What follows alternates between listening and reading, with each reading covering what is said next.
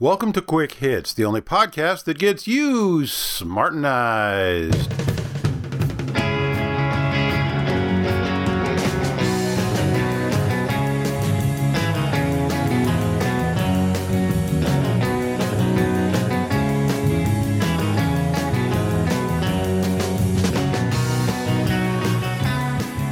Today's episode Trigger Warnings. Warnings make perfect sense in a few contexts. For instance, if someone puts up a video that has graphic violence in it, it makes sense to start it off with a warning to let people know what's coming, to give them the opportunity to turn away or to steel themselves for what they're about to see. I've become somewhat obsessed with police violence in this country. And so I watch videos of police abuse and murder because I need to know what I'm talking about.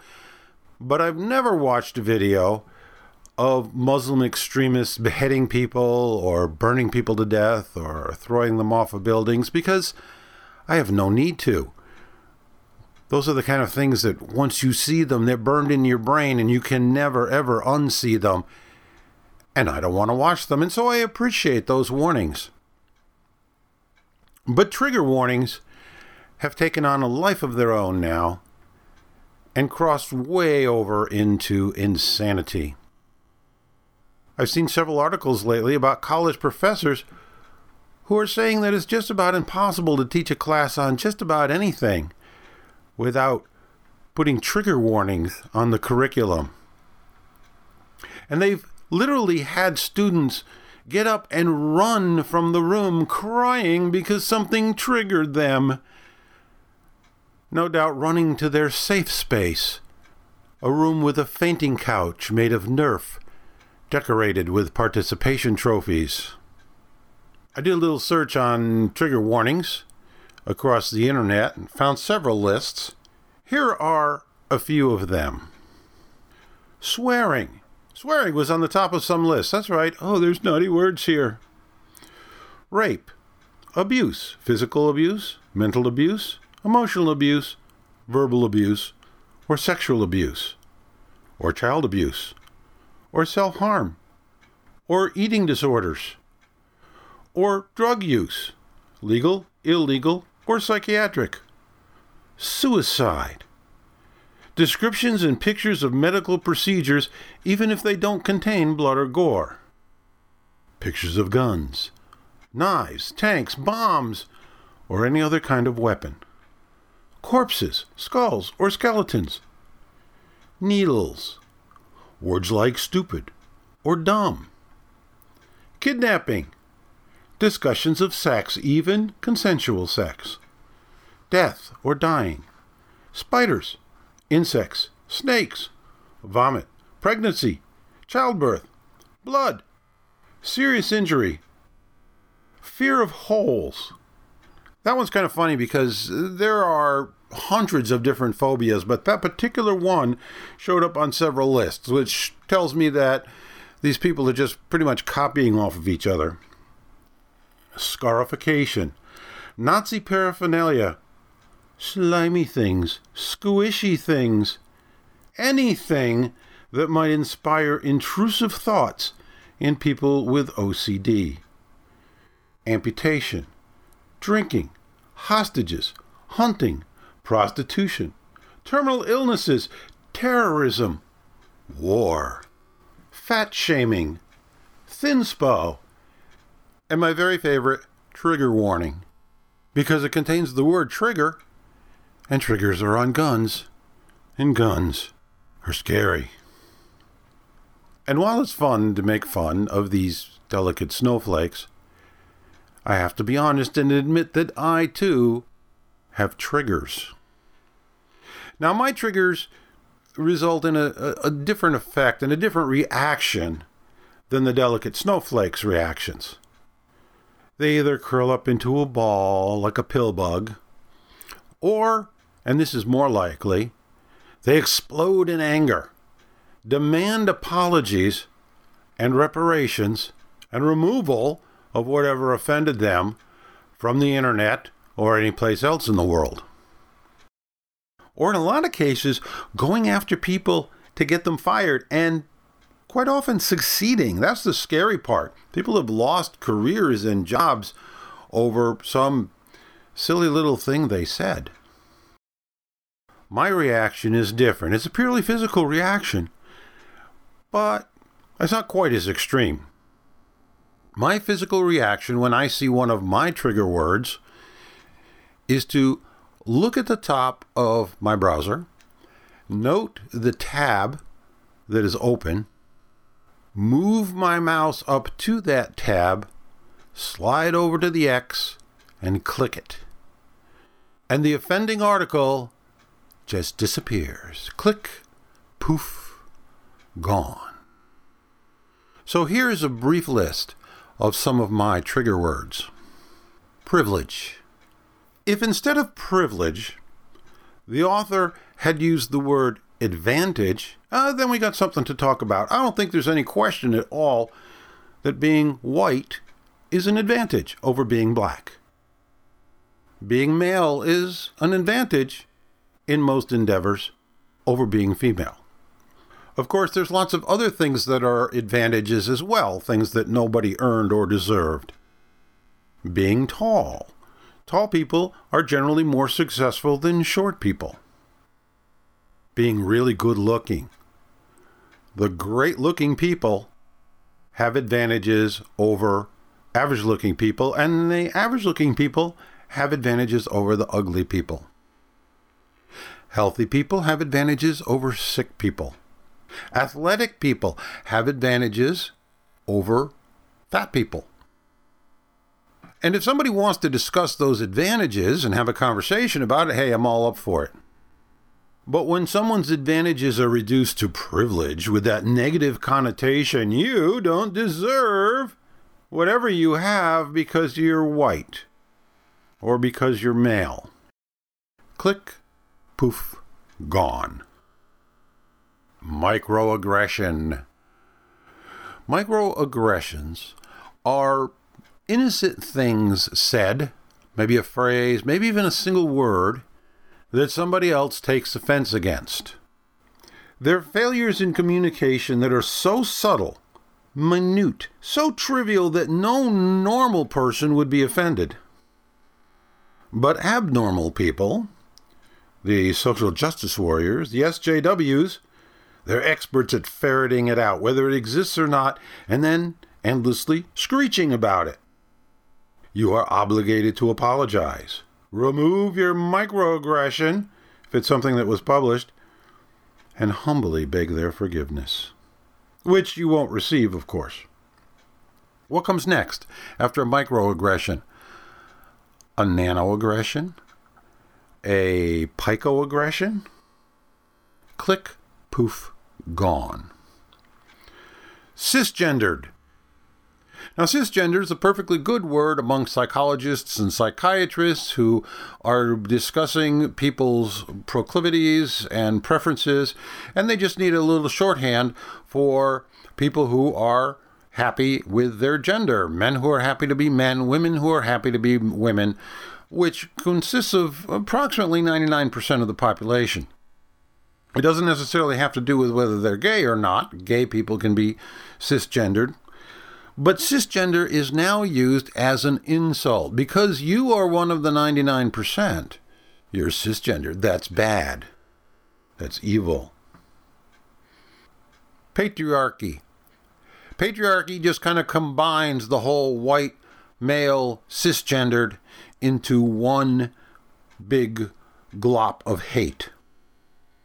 Click, poof, gone. Rape culture. Folks, there is no one more hated in Western culture than a rapist. Nobody. We have murderers who are household names and sometimes even held up as heroes. You can't say that about any rapists. Rapists are despised more than anything except for pedophiles who are actually a subspecies of rapist. Now, there are actually rape cultures out there. There are Islamic countries where women are stoned to death for being raped or murdered in honor killings.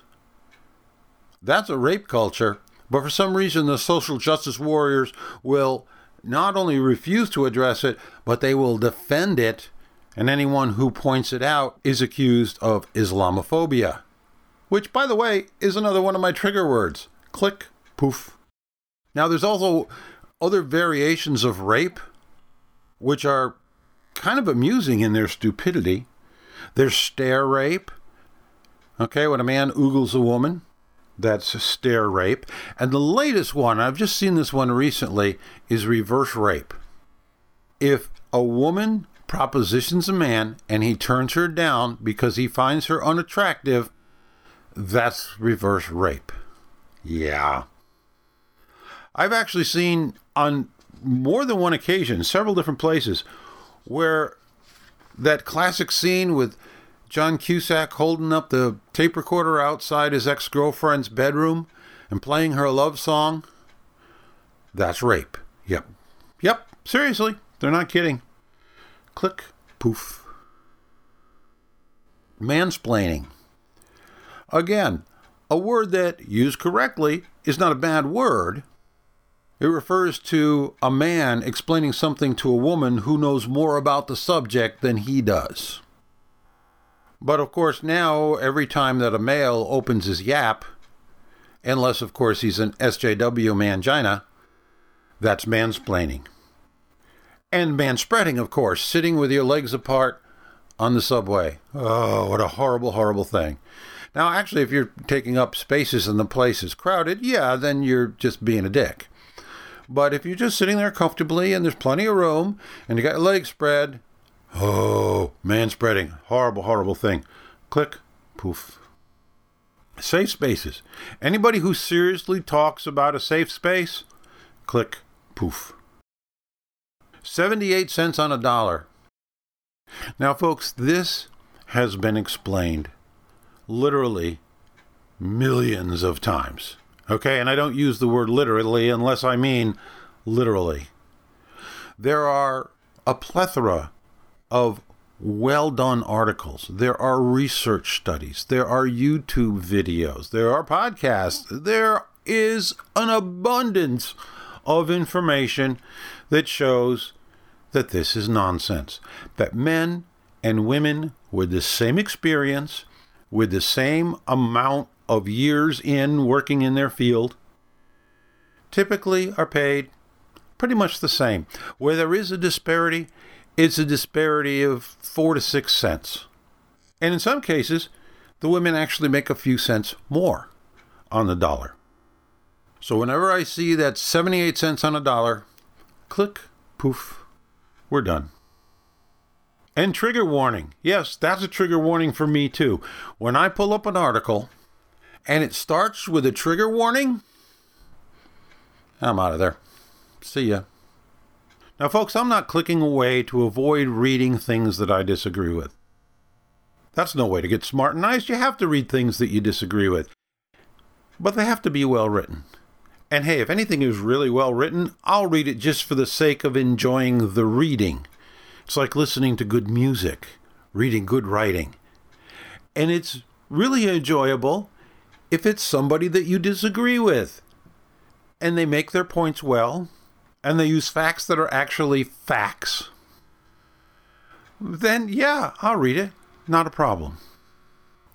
But for any SJWs who are still listening to this, who haven't ripped their earbuds out yet, let me give you a word of advice. Out of billions and billions of web pages, somehow I ended up on yours. And now you have an opportunity to educate me, to entertain me, to teach me something I might not have known, or help me understand your point of view, whether I agree with it or not. That's the essence of being smartenized. Out of all those billions of pages, I ended up on yours. But you used one of these trigger words click, poof, and I'm gone. If you just want to preach to your echo chamber, to your little SJW friends, who nobody cares about except other SJWs who everybody else just laughs at, well, then go ahead, keep doing it. But if you really want to engage people who disagree with you, then you got to stop using these words. Because I'm going to tell you, there's a lot more people like me than there are people like you. And that's it for this episode of the Quick Hits Podcast. If you've learned a little something, if you've changed your mind, or even if you can just understand a different point of view without necessarily agreeing with it, congratulations, you've been smartenized.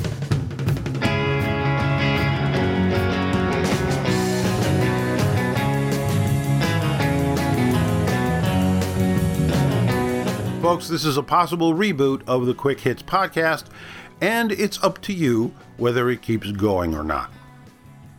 Let me explain.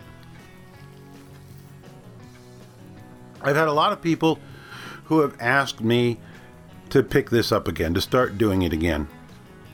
And I thought about it, kind of missed doing it, but it is a lot of work. And I was going to explain all the different steps and all the things that you do, and I think that might just bore you. So let me just say it takes several hours to put one of these together, get it all processed and edited and ready to go, and get it out there. And that's not counting prep time and practicing and that kind of thing. And so to do it, I've got to know that there's enough people out there listening. And the problem is, there's no way to tell with numbers. The number of subscribers doesn't mean anything. I shut down the Podcast Peer Awards eight years ago. There are still people subscribed to that podcast. When I look and see the subscriber numbers, yeah, there's still a few people that have subscribed to it. They just haven't taken it out of their podcatcher yet, and every once in a while it pings the server, and hey, we have a subscriber. And I know on my podcatcher, which is on my phone now, I subscribe to a lot of shows that I hardly ever listen to, and a few that I never listen to and I just haven't taken off the list yet. So, number of subscribers doesn't tell you how many people are listening. Downloads are also an unreliable measure. Back in the day when you used to actually have to download all your podcasts and put them on your MP3 player in order to listen to them, I probably listened to about 20% of the ones that I downloaded, maybe 25%, before I erased them all to make room for fresh ones. Something that's downloaded is not necessarily listened to. And the other problem is that these days things get downloaded in chunks, so a single download may be reported as 10 downloads. So that tells you nothing. So here's what I need you folks to do if I'm going to continue doing this. My plan is to do at least a half a dozen of these, and I'm going to release them every other Wednesday. And during the reboot, eh, it may be a little quicker than that, but for the most part, every other Wednesday I'm going to put out a show. But in order to know how many people are listening, you have to tell me. And the only way that you can do that is with an email. Drop me an email, dave at davehitt.com. Or on the old shows, it's hitman at davehitt.com. That works too. Send me an email, put the word quick hits or podcast in the title, and just say, I'm listening. You don't have to put a big long thing in there. We don't have to get involved in any kind of a conversation. Just let me know that you're listening. The other thing that you can do is have your friends listen. Tell your friends about it, turn your friends onto it. There are over a hundred past episodes, and most of them I put together using a little trick that I figured out from reading old Will Rogers columns to help make them stay relevant. And if you want to know what that trick is, go listen to the last one that I did four years ago Constitutional Expertise, and I pretty much tell you exactly what the trick is. But you can listen to it. I've been listening to some of the old ones too, just to familiar refamiliarize myself with the format and whatever. And most of them still sound current. There are a few that deal with current events and things that are dated, but most of them aren't. So send me an email, get your friends to listen and send me emails if they're listening. And at the end of six shows, I'm going to sit down and I'm going to see how many people have responded and how many people are interested and how many people are still listening. And if that number is high enough, I'll keep doing it. And if it's not, I will close this off and say goodbye, and I won't just leave you hanging, I'll let you know. Now, I want to be very clear here where I'm coming from on this. I'm not saying, oh, if you don't write to me, I'm not going to do this anymore. No, no, no. It's nothing at all like that. I just want to get a realistic number. I've been involved in minor aspects of show business my whole life, and every show has a finite lifespan. And maybe this one has reached the end. I don't know. If it has, well, certainly nobody to blame but me. You can't go four years between podcasts and expect people to keep an interest. So, if at the end of a half a dozen or so shows, it turns out that there's not enough listeners, I'll say thank you, close it down, and we'll be done. On the other hand, if there are enough people responding, I will keep doing it, and I'll try to commit to doing it every two weeks. I know I, this is a pattern with me. I go to do something, I get all excited about it, I start doing it, I do it a lot, and then I do it less, and then I do it less, and then I hardly do it at all. And then suddenly, four years have gone by since I've done the last one. I did that with articles on the Hitman Chronicle. I did that with uh, Smartenizer, which was a little newsletter that I put out, and it only lasted eight or ten issues. I will try, though, if I decide to go with this, to try and commit to one show every two weeks, every other Wednesday, because that I can commit to. And much more than that, I, I, I can't promise you, and I, I would tend to pod fade, I think, if I try to do more than that, and much less than that, and people don't stay interested. So let me know, and we'll see where this goes. Oh, and listening to the old shows, they all ended with a pitch for Blood Witness, which at that time was only a podiobook and it still is. You can still download it and listen to it for free, but it is now also an Amazon Kindle book. So if you prefer to get your novel entertainment that way, just go and look for Blood Witness on Amazon. It's three bucks, yep, two ninety nine, and check it out. It's uh, a rather unconventional vampire novel. And with that, all that's left to say is that the Quick Hits podcast is nothing more than a journal of one man's opinion, and so should not be taken too seriously.